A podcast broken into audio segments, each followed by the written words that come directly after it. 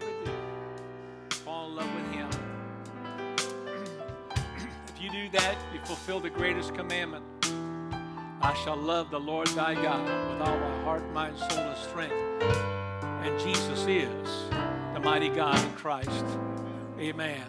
Best thing that could ever happen to you. It's the best thing that ever happened to me. And uh, just reminds me of that wonderful song by James Cleveland. Jesus is the best thing that ever happened to me. Hallelujah.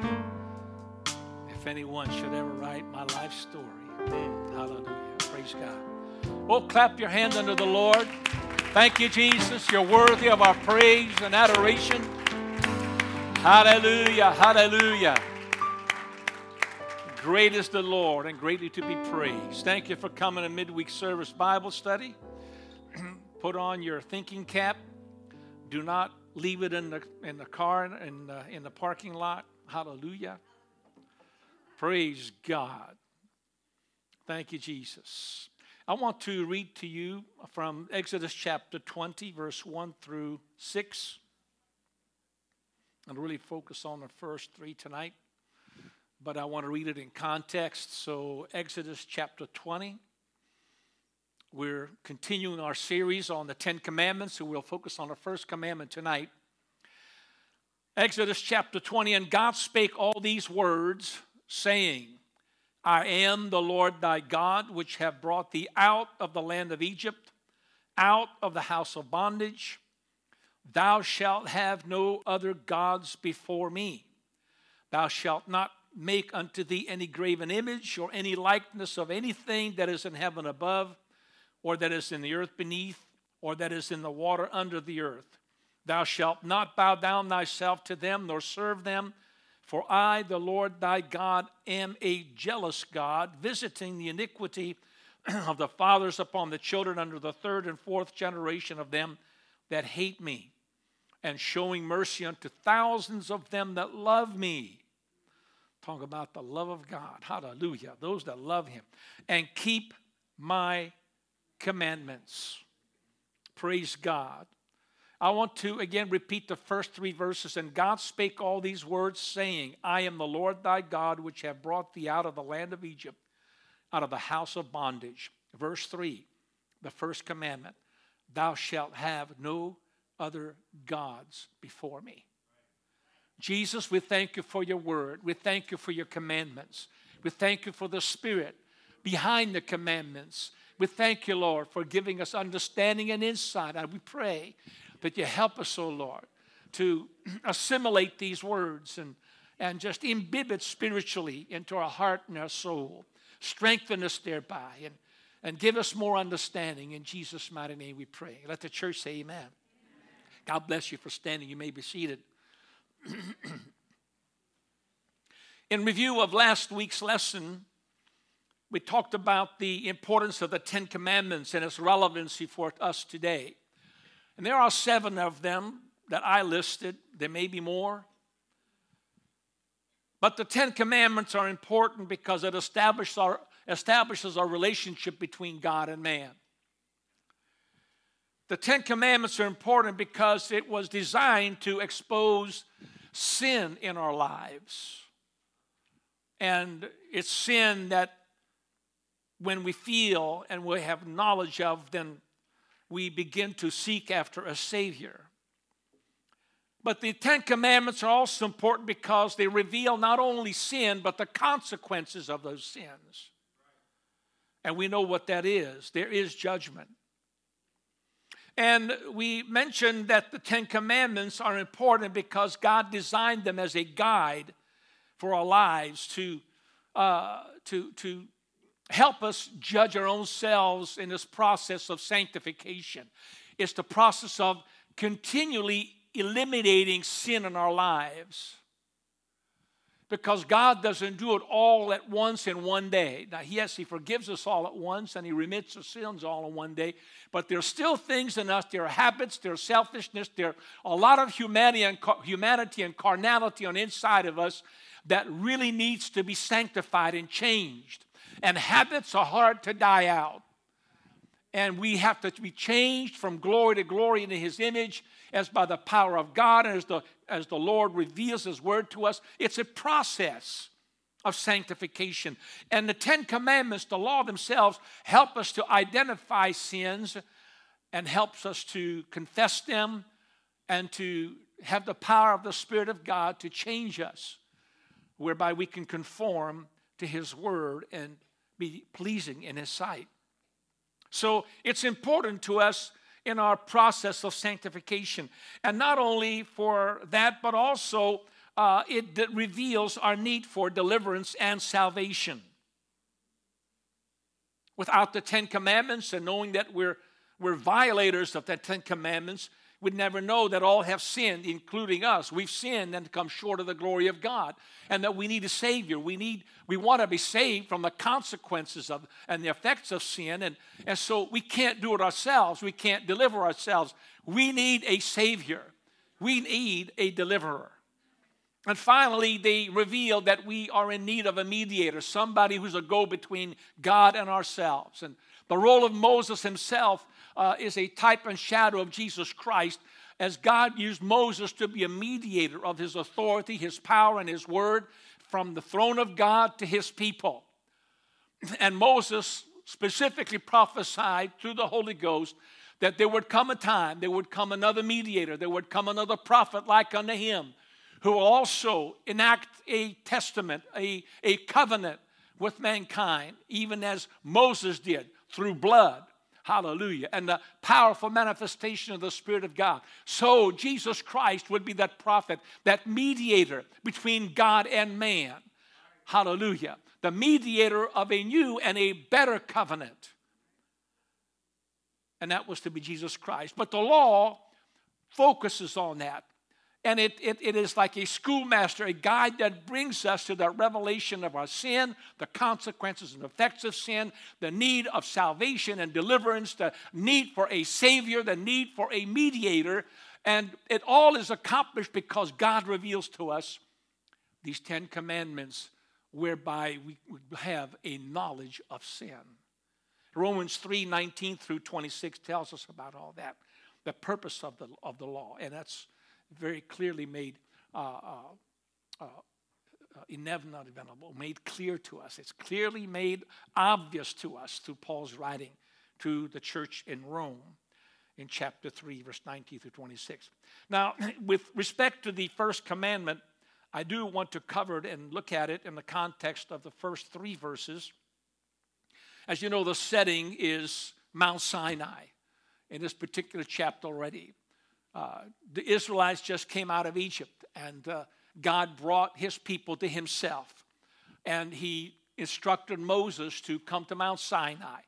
And at Mount Sinai, the people were to consecrate themselves for three days. They were to uh, uh, not engage in any carnality. They uh, were not even allowed to have intimacy with their wives. And, and uh, in the second day, they are to wash their clothes. And on the third day, they are to approach God through uh, to Mount Sinai, and, and Moses had to set up barricades to make sure that no one breaks through, otherwise they would die. And, and when, uh, when, when they consecrated themselves and sanctified themselves according to the word of the Lord, then God spoke to his people from the mountaintop. He spoke to Moses and to Aaron and some of the elders later on, we find out.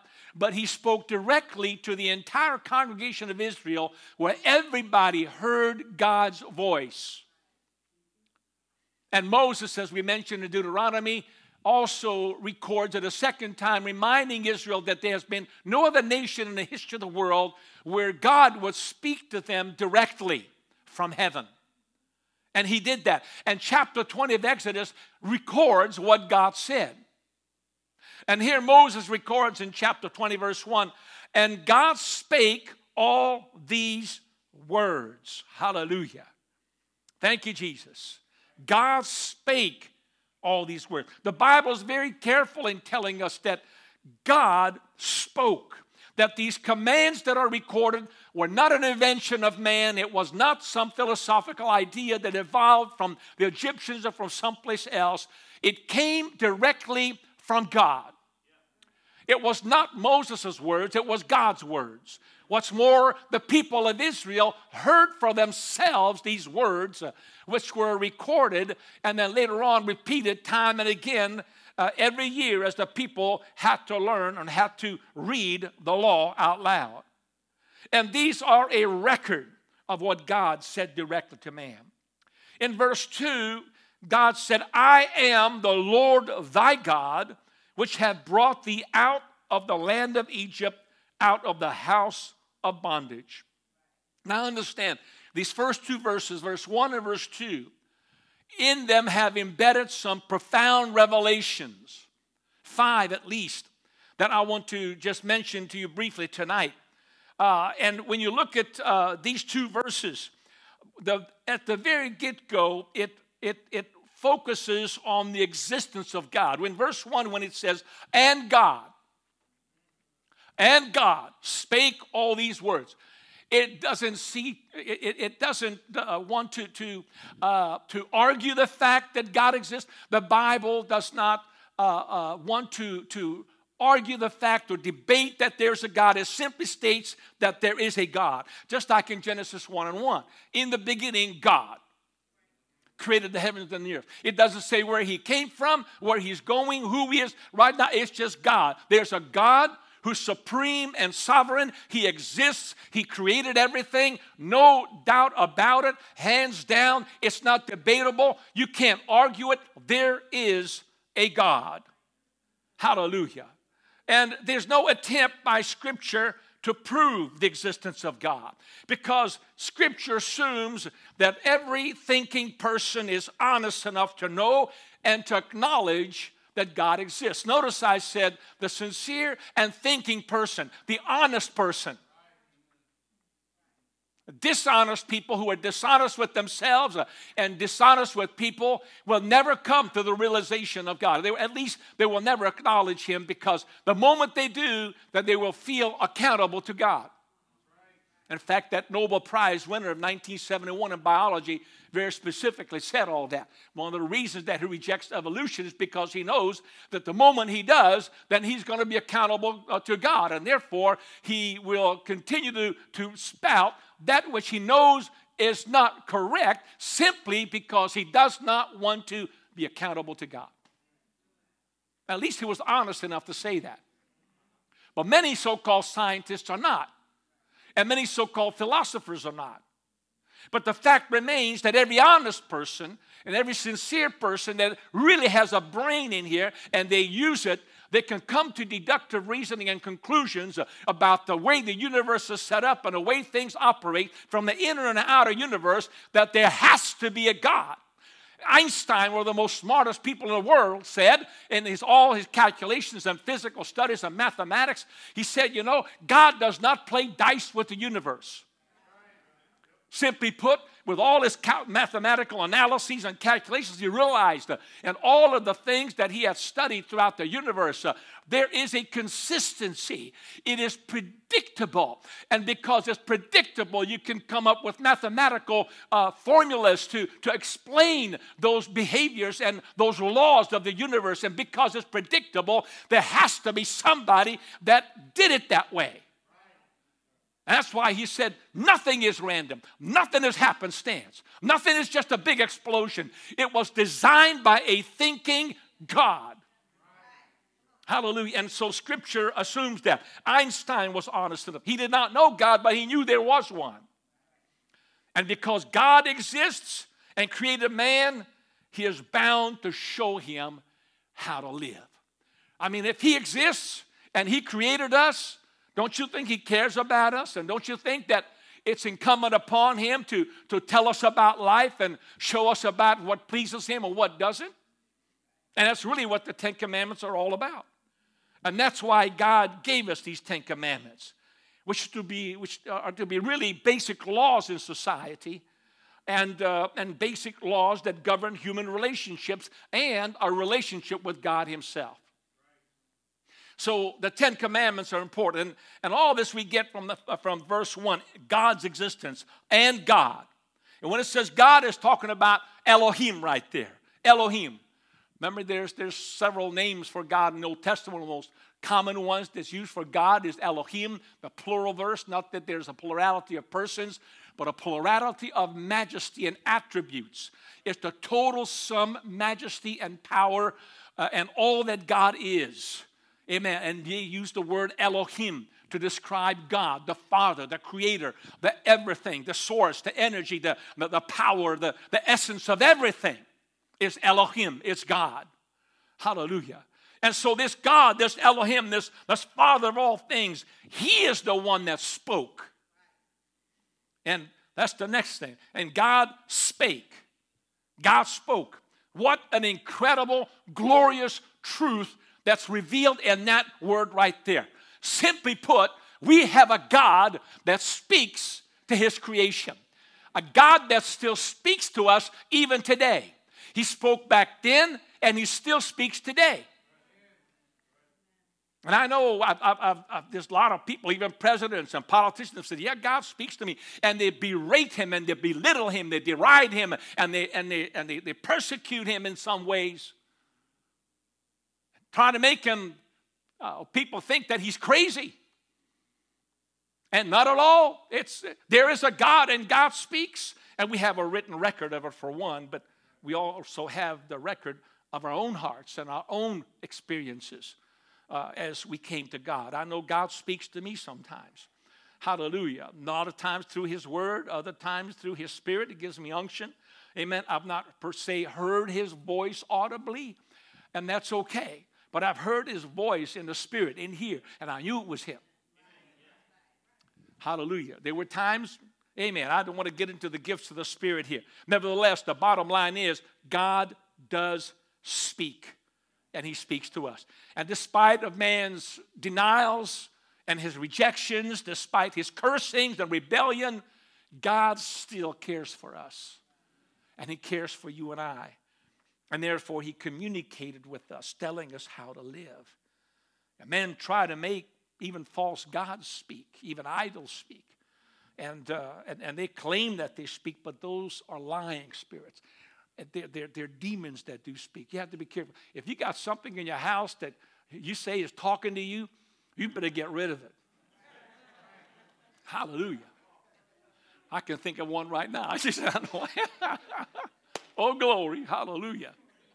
Thank you, Jesus. But they're demonic. They're demonic. And it's interesting to me as I was thinking about this that, that uh, in the book of Revelation, uh, when we read about the false prophet uh, who comes uh, after the, uh, the, the beast, the, the Antichrist, there's something that he does. He, he deceives people on the face of the earth. And remember, this is future tense for us here now. And we're right on the, on the precipice of, of, of coming to this era, this, this, this, this great judgment, this great time of, of the end time. And the Antichrist. And then verse 14, well, let me go back to uh, uh, verse 13. And he doth great wonders, so that he maketh fire come down from heaven on the earth in the sight of men.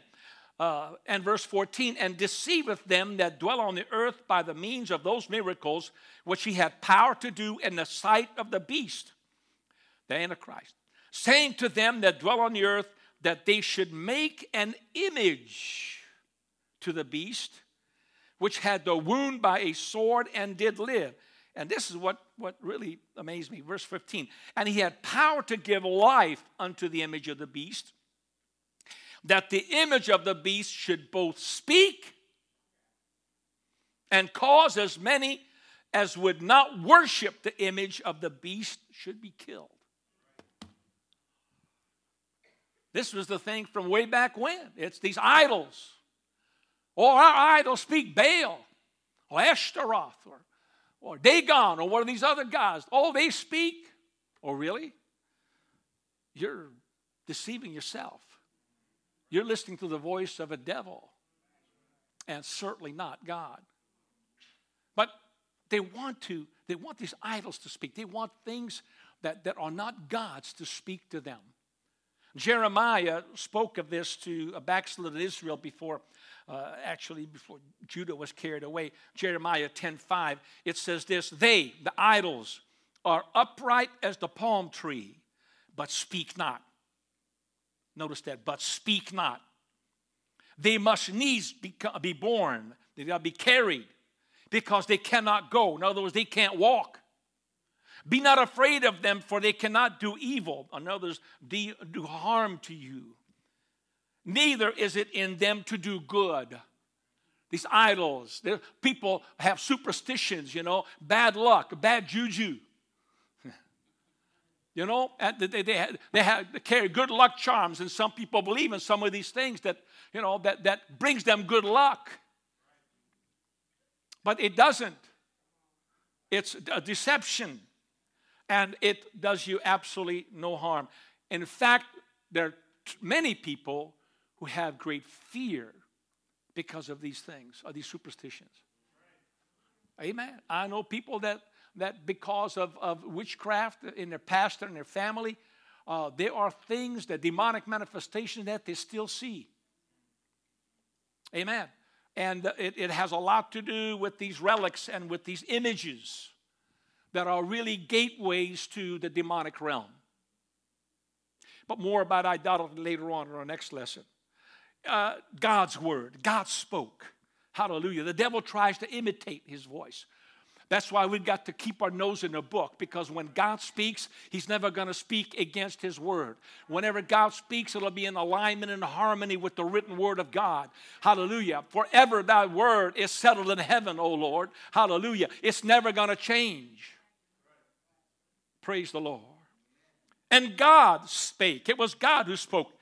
Amen. And when He spoke, He says, verse 2 I am the Lord thy God. Now, when you see in your Bible, Lord, it is all capitalized. When it's all capitalized, it's referring to God's redeeming, saving name, Jehovah, Jehovah salvation. Amen. It is the saving name of God, Jehovah. It is again part of the self existent God. It is Jehovah and thy God, there it is, Elohim. It's tying Jehovah and Elohim together. Elohim, who is the, the father of creation, the God of all things, the, the self existent one. He's also a redeemer, he's a redeeming God. Praise God.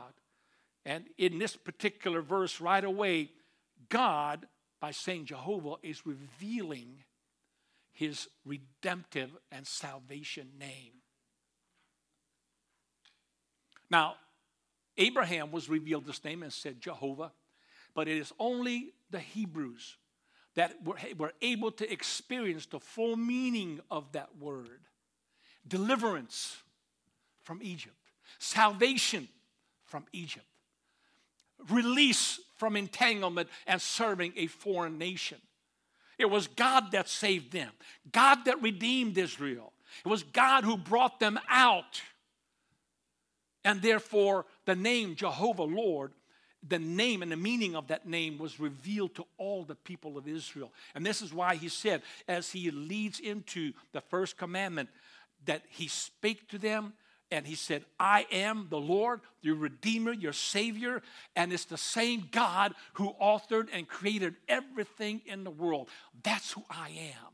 I am the God of the universe, and I am your Redeemer and your Savior. Hallelujah. The self existent one, the only Savior, the only Redeemer, the only Deliverer. Hallelujah. All that energy and essence and force and being, amen, to which everybody has their origin going back to. That's who I am. God is saying to Israel. And this, the name of God indicates also here that, uh, that, that God is revealing Himself, that He's a uh, he's a revealing God. He, he unveils things that are hidden. He shows things to man that are not apparent, particularly things about him.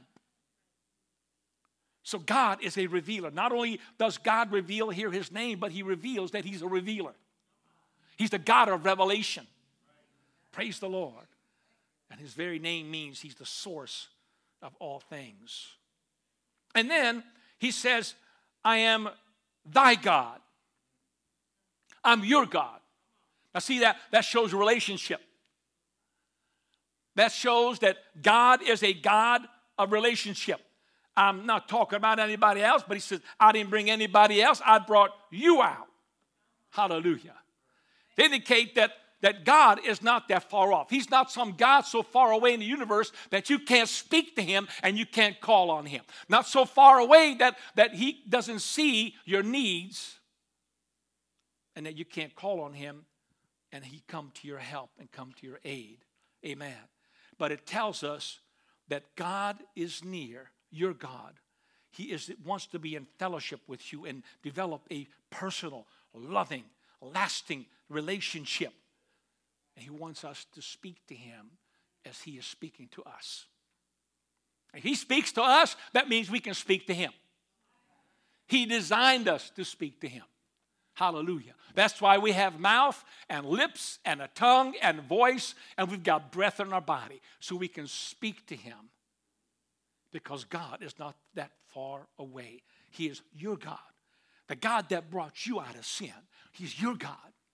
Hallelujah. Jesus is your God. Amen. He brought you out of the miry clay and set your feet on the rock to stay. Hallelujah. He is our Redeemer, He is our God. And then He says, I am the Lord your God, which have brought thee out. I am the God of salvation, deliverance, and redemption. Hallelujah. We have to note that it was God Himself who rescued Israel from Egypt. And Egypt, as you know, is a symbol, a type of sin. Pharaoh, a type of Satan. And they couldn't rescue themselves. They couldn't deliver themselves. They had to depend upon a deliverer whom God sent. That was Moses. But it was God's power. It was God's power, the 10 plagues on Egypt and parting of the Red Sea. It was God that brought them out unto Himself. And the Ten Commandments were given to save us, as to save them from the lawlessness and the evil that you find in the world. Hallelujah. Now, when I say uh, the Ten Commandments were given to save us, we know that the Ten Commandments can't save anybody. Amen. It can only condemn. But the, but, but the process of salvation comes through, first of all, the Ten Commandments because it is what reveals sin and it brings it to our awareness. And as a result, when we see our need, we begin to seek a Savior, a deliverer, and you get the picture. And we go through the process of, of, of salvation and sanctification. So the Ten Commandments are, are, in essence, indispensable in our salvation. And uh, it, they also help us from, from, from avoiding uh, the, the, the sins of the world and any nation. This is why if any nation uh, holds these commandments dear, will have a better society. God, in the beginning, though, in the very beginning of Israel's life, wanted to spare his people from that spirit of lawlessness. I'm talking about covetousness and greed and lying and stealing. I'm talking about adultery and murder and abuse and cursing God and false worship and unbelief and denying God and violating the Sabbath. And it's not necessarily just like in the Old Testament context, but even today it is neglecting our worship of God and neglecting the temple of the Holy Ghost and not resting, not taking enough time to rest. Yeah, it's also being filled with the Holy Ghost because this is the rest withal, wherewithal you shall cause the weary to rest. And not many people take advantage of that rest of the Holy Ghost. And all you have to do is answer the question was the last time you spoke in tongues? This is the rest, wherewithal you shall cause the weary to rest. How many is taking advantage of that Sabbath of the Lord? Praise God. Hallelujah. Oh, somebody say, Glory to God. Glory to God. Praise God. But the Sabbath, it's a time of, of rest and a time of worshiping God, and it's a time to, to reflect and be thankful, practicing gratitude. And so it's important for us to have that Sabbath in God and in a day even when we come together. Even the, uh, the, the, the, first church uh, when, when, when the old covenant passed as it was passing even they began to meet on the first day of the week which is sunday. Hallelujah. Sunday is when they started uh, coming together on the day that the lord rose from the dead right? So god declares to us who he is he declares the power that he has and where he demonstrated the power which was in Egypt. I am the Lord thy God that brought thee out of Egypt. and I am supreme. Hallelujah. He reveals his name as Jehovah, the Lord, the self existent and eternal one, thy God, Elohim, the supreme God. Hallelujah. How did they know? How did his people know that he was a supreme God? Well, because of his power. Egypt had 2,000 gods, and 2,000 gods could not stop the supreme God. It was that supreme God that did all those miracles, turned the water into blood. It was that supreme God that destroyed every firstborn of Egypt. It was that supreme God that separated the waters and, and his people could march across dry ground. It was the supreme God that revealed himself to his people that did that. I am the Lord thy God that delivered you and brought thee out from Egypt. And the power that he demonstrated is what gave him, the supreme God, credibility with the people. Now you have to be careful. You think uh, God doesn't need any credibility for himself. He's God no matter what you think of him. But when he is an act of reaching out and redeeming us, he, he, he manifests us power for a purpose. And when he demonstrated his power toward his people, it succeeded, it succeeded in turning the hearts of his people more and more towards him with every miracle that he performed. He wasn't doing a circus act, he was touching and wooing his people, showing them how much he loved them, how much he cared about them, that he's going to use his power upon the so called 2,000 gods and the most powerful empire and the most powerful emperor in the world to overcome them and deliver them and with great power and with great substance. And they did. And so, this great exercise of power that they witnessed is what gave God credibility in the eyes of his own people. And his credibility is what gave him this authority in the eyes of the people by which he would come to them and issue these commands that he expected them to perform. These commands. So is this power, there's credibility, and that from that which comes authority, and it establishes the basis of God's sovereignty in the eyes of man. God's sovereignty. That's important. I looked up that word in a dictionary. There's, there's several uh, meanings for that. But I wanted to nail it down the best as I could, particularly in the spiritual context. A lot of it is the political context uh, in, in regards to monarchies and even democracies. But, but sovereign will, it, it says sovereignty is the supreme power or authority, supreme power and authority. It's one who exercises power. A sovereign is one who exercises power without limitation. Sovereignty is one who has authority to make laws without interference of others. In other words, he can't be vetoed. You can object to it, but you can't veto it. you can either obey it or you can violate it. But you can't make the law. Only God has the sovereign authority and power to make the laws that He sets down. Thus, the Ten Commandments. Why? Because He's all powerful, he demonstrated it. With that, he gained credibility, and with that came his authority. And he used that exercise, the authority with his people, and said, These are the commandments I'm commanding you, and I want you to live by it. And thus, if you follow me, I will be your sovereign. And I want to be your sovereign. In other words, I want to be your God and your God alone. I want to be the only one that makes laws over you and your life.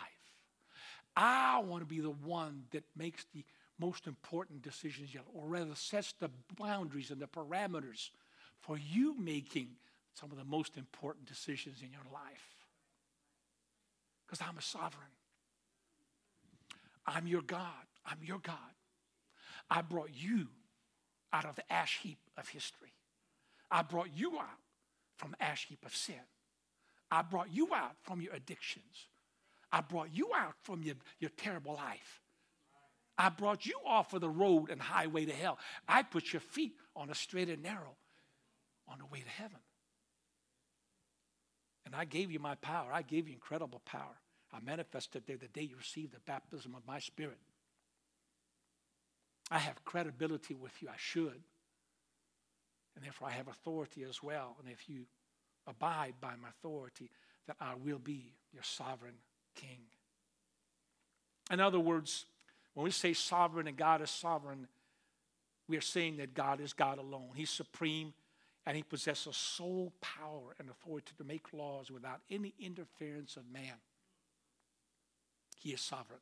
Can you say, Praise the Lord? See, this is why in, in verse 3 of Exodus 20, as we read, God could say, issuing his first command, Thou shalt have no other God before me. Because there's only one, and that's me. And I proved it to you with my power, with my authority, my deliverance, my salvation. What else do you need? As a result, I demand that you have no other gods before me. Because God is God alone. So the first command demands that people have only Him as God.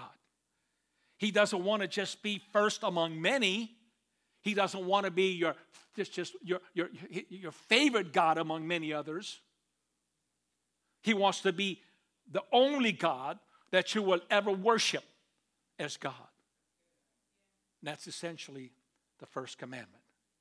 He doesn't want just to be the first among many but rather he wants to be the only one to be worshiped by you and nothing else. And because he's supreme, he is Lord, he's eternal, and he is alone to be worshiped, and there's nobody else.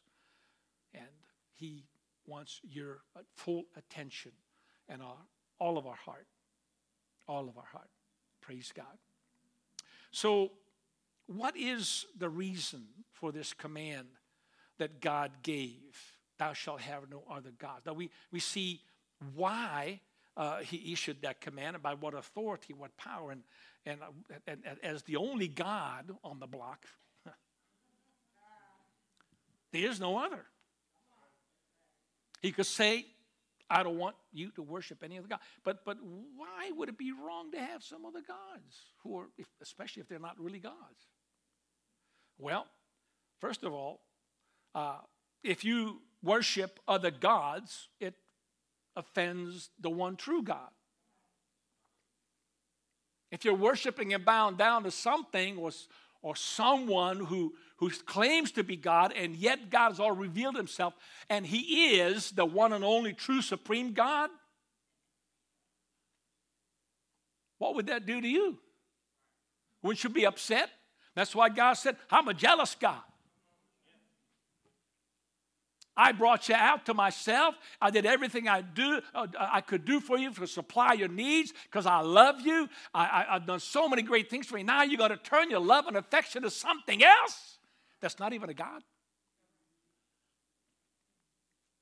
And so when, when people worship something other than the one true God, they're in effect saying uh, that, that, that there's something, uh, or they're relying on this, on this something that has power to help them or save them other than God. And imagine if, if, if I made a God out of this podium and I would say, This is my God, and I would worship it and fall down. I would, I would pray to it and I would bring sacrifices to it. And, and this thing has never spoken to me.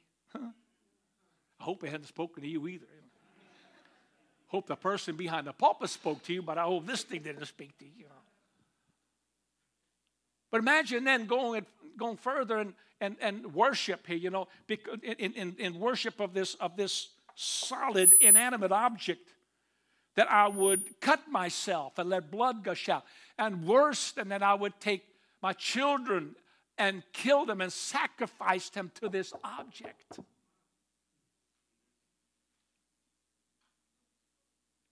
What a slap in the face of the one true God.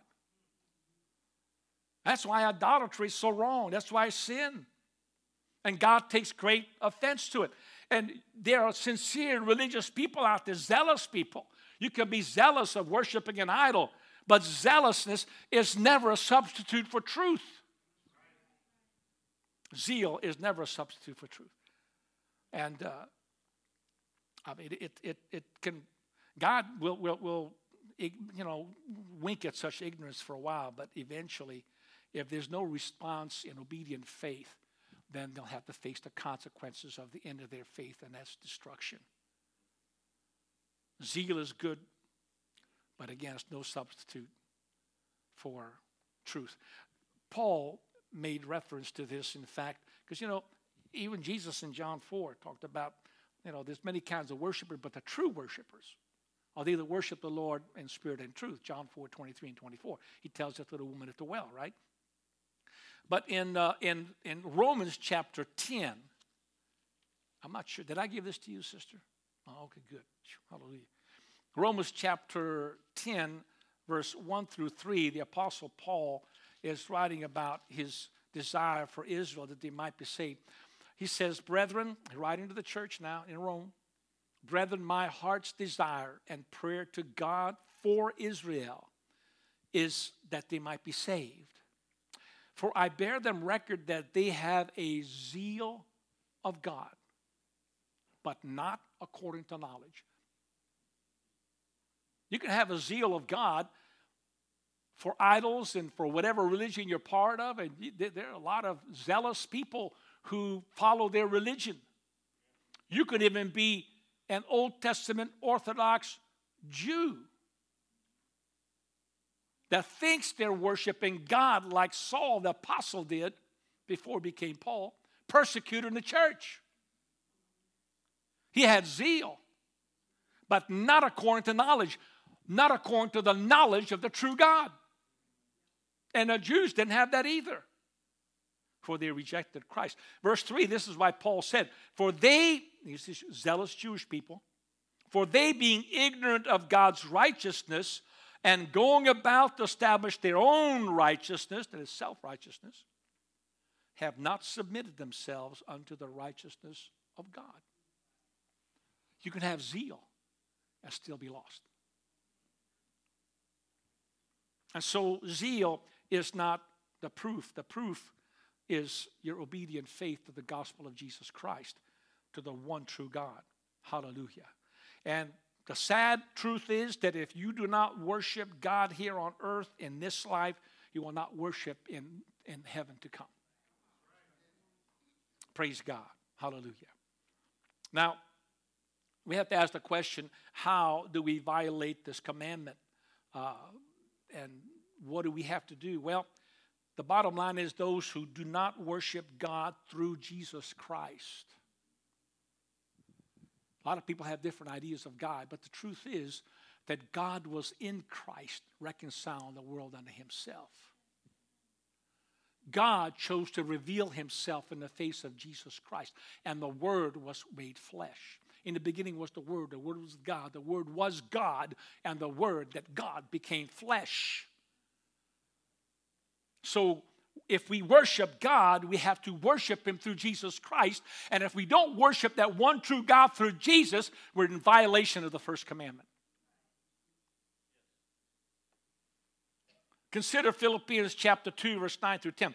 Wherefore, God also hath highly exalted him, speaking of Jesus, and given him a name which is above every name, that at the name of Jesus every knee should bow of things in heaven and things on earth and things under the earth, and that every tongue should confess that Jesus Christ is Lord to the glory of the Father. That invisible portion of God.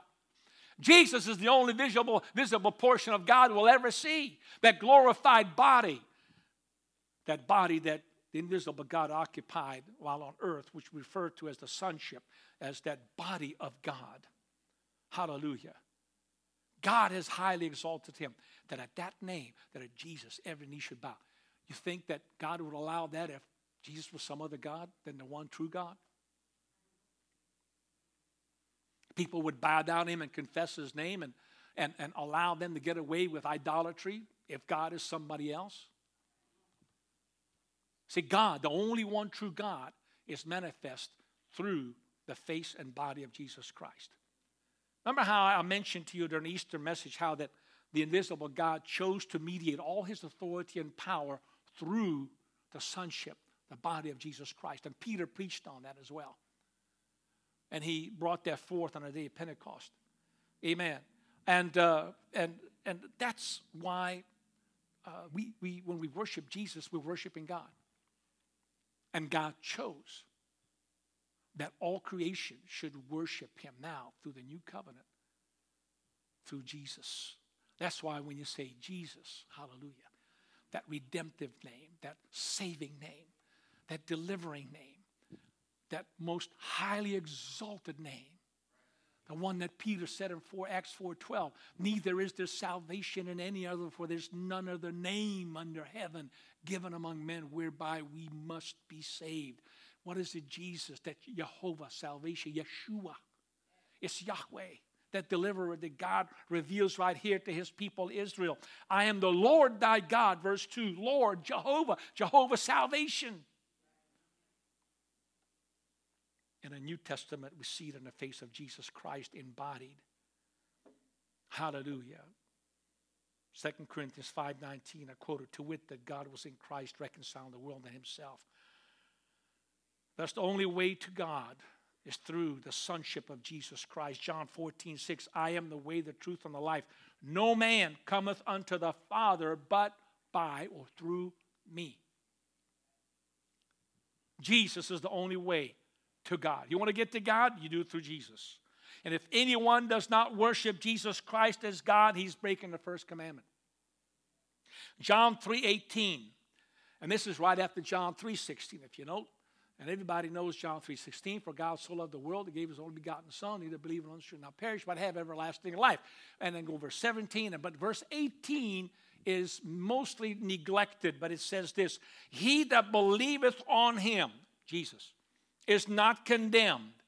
Of course, they have to see what the definition is of believing on, believing on Jesus. You get to Acts chapter 11. Hallelujah. When you look at Acts chapter 11, what Peter said before the uh, interrogators of the Jerusalem council, amen, uh, they asked, Why did you go to the Gentiles' house? Well, who was I to withstand God when he filled the Gentiles with the baptism of the Holy Ghost, who believed on God or Christ as we did at the beginning? Which means Peter was referring to the fact that, hey, they received the Holy Ghost just like we did on day Pentecost. That's what it means to believe on Christ. Oh, hallelujah. That's a different Bible study altogether. But, verse, he that believeth on him is not condemned, but he that believeth not is condemned already, because he hath not believed in the name. Everybody say name. name. Of the only begotten Son of God the only manifestation of God for salvation that the world has ever known or will ever know is in the face of Jesus Christ. That's why salvation comes through God in Christ, Jesus, the Lord of Lords and the King of Kings. And anyone does not worship God through him is in violation of the first commandment. Second Thessalonians 1 7 through 10 bears witness to this as well to the severe consequences of them that don't receive Christ and don't believe his gospel. In chapter 1, verse 7, he says, And to you who are troubled, rest with us when the Lord Jesus shall be revealed from heaven with his mighty angels in flaming fire, taking vengeance on them that know not God and that obey not the gospel of our Lord Jesus Christ who shall be punished with everlasting destruction from the presence of the Lord and from the glory of his power, when he shall come to be glorified in his saints and to be admired in all them that believe. And now he just says in, in parentheses to those who believe, because our testimony among you was believed. In other words, you're going to be a part of those saints because you believe the preaching, you believe the testimony, you believed on Jesus Christ, the Lord of Lords and the King of Kings. As a result, you repented of your sins, you were baptized in Jesus' name, you were filled with the Holy Ghost. Uh, amen. And now, when He comes and appears, He comes back to get us. You will be there among a company who will be glorified, amen, who will be admired. You would admire him, hallelujah, that believe. He says, in that day. When that day comes, we will admire him and he will be admired in us. Praise the name of the Lord. Clap our hands unto the Lord. Thank you, Jesus. I'm going to clap my hands. Praise God. Thank you, Jesus. Amen. Amen. Hallelujah. Thank you, Jesus. So, how do the followers of Jesus Christ the born again Christians violate this commandment? Well, you can. Unfortunately, you can. See, those who are devoted to or even controlled by or unduly influenced by something or someone else other than Christ, if they give their preeminence to somebody other than the Lord Jesus, they're, in violation of this commandment as well. And we have some examples in the New Testament uh, in Matthew 27, 1 through 10, we have the example of Judas, who was a follower of, of the Lord, three years plus. Three years following after the Lord Jesus Christ. And the Bible says that, you know, he loved money. He loved money more than he loved Jesus. Paul said to Timothy, says, the love of money is the root of all evil. The love of money. Not money, the love of money. And when you love money more than Jesus, then you're going to end up like Judas. You're going to betray him. And he ended up betraying the Lord and he killed himself in the end. Terrible ending. Acts 5, verse 1 through 11, we learn about Ananias and Sapphira. They loved the approval and the prestige of people. That's why they lied uh, to Peter and to the Holy Ghost.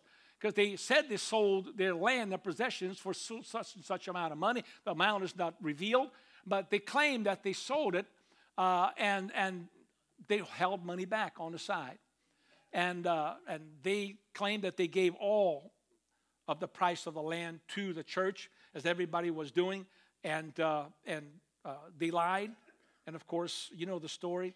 Husband and wife died separately, minutes apart from each other, as they were asked by Peter and others, uh, Did you pay so and so so much for, or get so much for the land? Says, Yeah.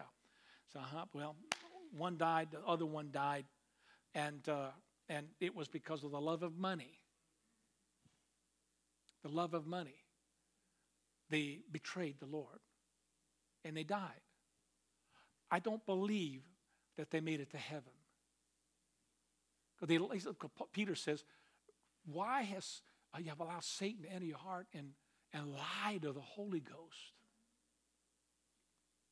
Revelation 21 8 tells us, But the fearful and the abominable and all liars shall have their part in the lake that burneth with fire forever and ever. I don't believe they made it. And yet they were born again of the water and the Spirit.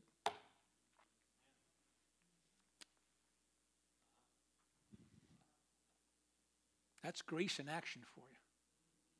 Grace teaches. Colossians 4:14 and 2 Timothy 4, 9 through 10, you can read about Demas. He was a co-worker with Paul for several years, and Paul had this testimony of him having he left me having loved this present world. He left me having loved this present world. You can leave the church, you can leave the ministry, you can leave following Jesus Christ when the world draws you and pulls you away, and you allow that lure, that and that allurement, many of them, to get a hold of your heart and pull you away from the one true God that really matters. Each one of the above, Demas and Judas and Ananias and Sapphira, uh, they all had a good beginning. But it's not how you begin, it's how you end. And just like the parable of the seed teaches, things just got in the way of following Jesus. So sometimes, as we see, it, it, it can be the fear of rejection and persecution that keeps people from following and continuing their path and, and, and their walk with God. They fall away. It could be their own pride that causes them to fall because, you know, pride goes before the fall. And uh, it could be that they just couldn't humble themselves like we should, like Ananias and Sapphira. And sometimes it's, again, the pull of the world, the draw, the pleasures. Uh, especially today with all the things that are going on. I'm telling you, uh, we're in the last days. But if we're faithful to the church, that's the key. This is so important. This is why we harp on forsake not the assembling of yourselves together. Why? Because when you're faithful to the church, you're, and this is the body, right? I mean, are we part of the body of Christ or not? He's the head. So when we're faithful to the body, we're faithful to the head. Jesus wants to fellowship with us here. A lot of our Christian activities take place in the congregational setting like this. Not all, but a lot. And it's important for us to get together because here, we, this is the body.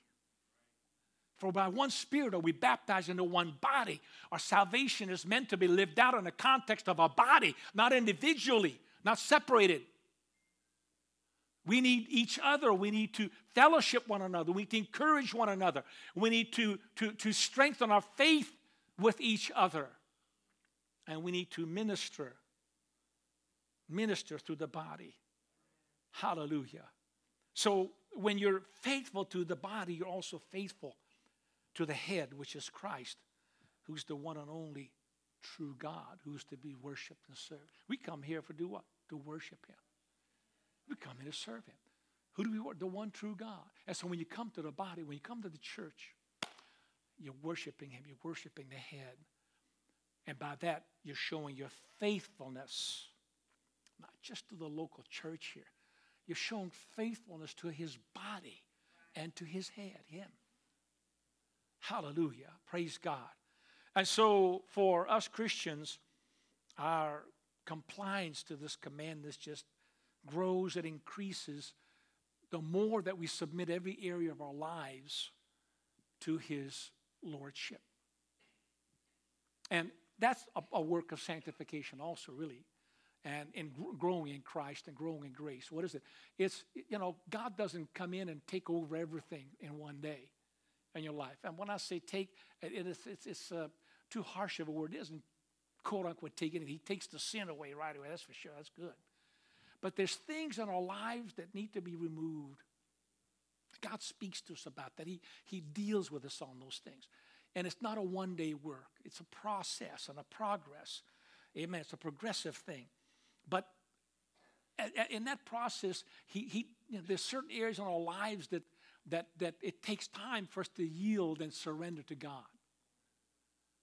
And so when we're talking about the, the, sovereign, the sovereignty of Jesus Christ uh, and his lordship, his sovereignty grows when, when I surrender more and more of these areas of my, my, my finances. The more you surrender your, your finances, that he is sovereign. And if he speaks to you, hallelujah, then he can speak to you freely because you're following him and, and you have made him truly your Lord business decisions, career decisions, when you submit that to the Lord and to the head, your head, amen, family matters, human relationships. Do I marry this person? Don't I marry this person? Hallelujah. Do I pursue this relationship or do I not? When he deals with you and I about, about problems that are workstations, and God's dealing with your heart, and how you should deal with them. If he's dealing with anger in your area because you've not surrendered a certain area in your life, well, that's growing in God. And the more you and I yield ourselves to the lordship, lordship of Jesus, the more he will be the sovereign in our life. And my life of worship, you know, when you, when you surrender your, your life of worship, uh, then you will worship him in spirit and truth. Praise God. Stand with me, if you will. I will close with this one verse from John chapter 12. And this is Jesus speaking. This is the very last time that Jesus speaks in public before his crucifixion. The last time that he's before a crowd and before he leaves the world stage and goes to uh, the cross and his grave and his resurrection. And he's seen no more except to those to whom he revealed himself as witnesses. And in verse 44, John chapter 12, Jesus said this And Jesus cried, that's a loud voice, and said, He that believeth on me, believeth not on me, but on him that sent me. And he that hath seen me seeth him that hath sent me. See what he's doing? He's, he's focusing on, the, on his ministry of the, of the previous 11 chapters here says, You've seen my power, you've seen who I am, you've seen and heard my teachings. I am God manifest in the flesh. Now, what are you going to do with me? Either you accept me as God or you will reject me as God.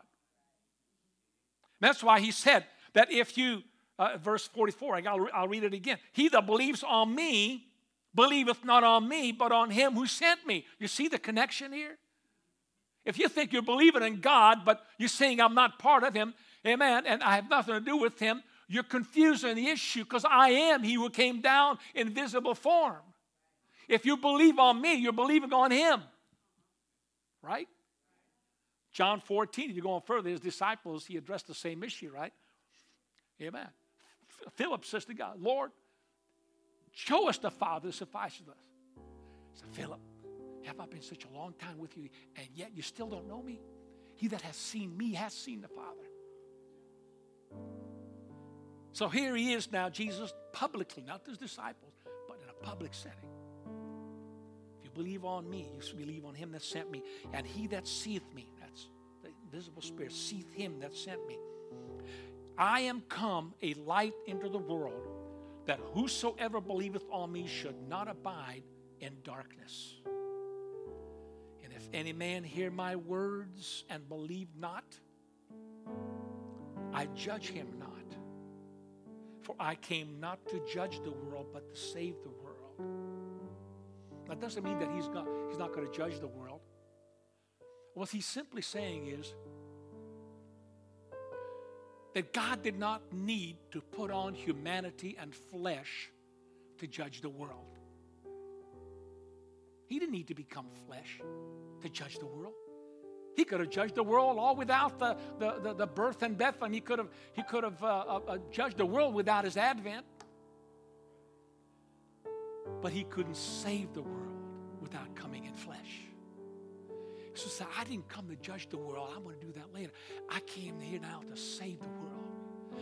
I came to reveal to mankind a greater degree that they would know God, the one true, invisible, omnipotent, supreme God in flesh. And that's me. Now, now what you going to do with me?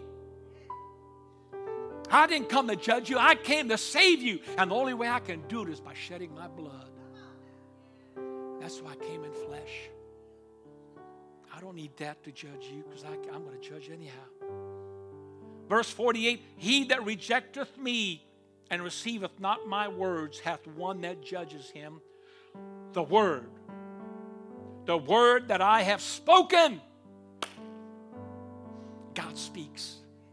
God speaks through Jesus. God speaks to you. God speaks to the Spirit. God speaks through His Word. God speaks through His servants, His preachers. The word that I have spoken, the same shall judge him in the last day. For I have not spoken of myself, but the Father which sent me. He gave me a commandment what I should say and what I should speak. And I know that his commandment is life everlasting. And whatsoever I speak, therefore, even as the Father said unto me, so I speak. So we can know how to make Jesus Christ and Lord and Savior of our lives through this word that He has spoken. We can make Him Lord and we can worship Him as the only true God and make Him Lord of every aspect of our lives because His word guides us to that. The commandments, the laws are all given as a schoolmaster to lead us to Christ, to lead us to Christ, to lead us to salvation to lead us to the understanding of that one true God. And in the end, this word that guided us all throughout is what's going to judge us. You see in Revelation 20, it says the books were open, and then the book of life. The books, 66 books. The Bible says the sea and hell death will all deliver up, deliver up the souls that's in them. And the great and small, everybody will stand before God and they will be judged according to the deeds, their works, according to the books. And this is what judges their behavior. Now, if you're in a rapture, you're not going to be standing there. You've already gone through the judgment seat of Christ, and the Bible says the second death is no, has no power over them, and you're not there. You already received your reward. But the judge will, the word will judge us. Hallelujah. Listen, folks, the Ten Commandments are important, still relevant to this day. Thou shalt have no other God before me, he says. The first commandment. Next week we'll talk about idolatry. Thou shalt make no graven image. Hallelujah. Let's lift our hand and worship the one true God, shall we? Jesus, thank you for your goodness.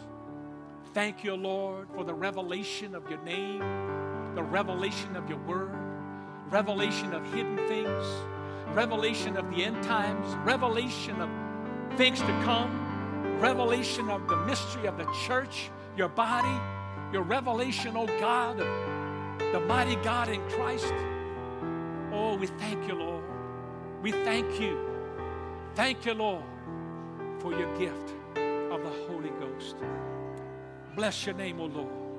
Bless your name. Hallelujah. Thank you, Jesus. Let's praise the Lord. Hallelujah. Thank you, Jesus. Hallelujah.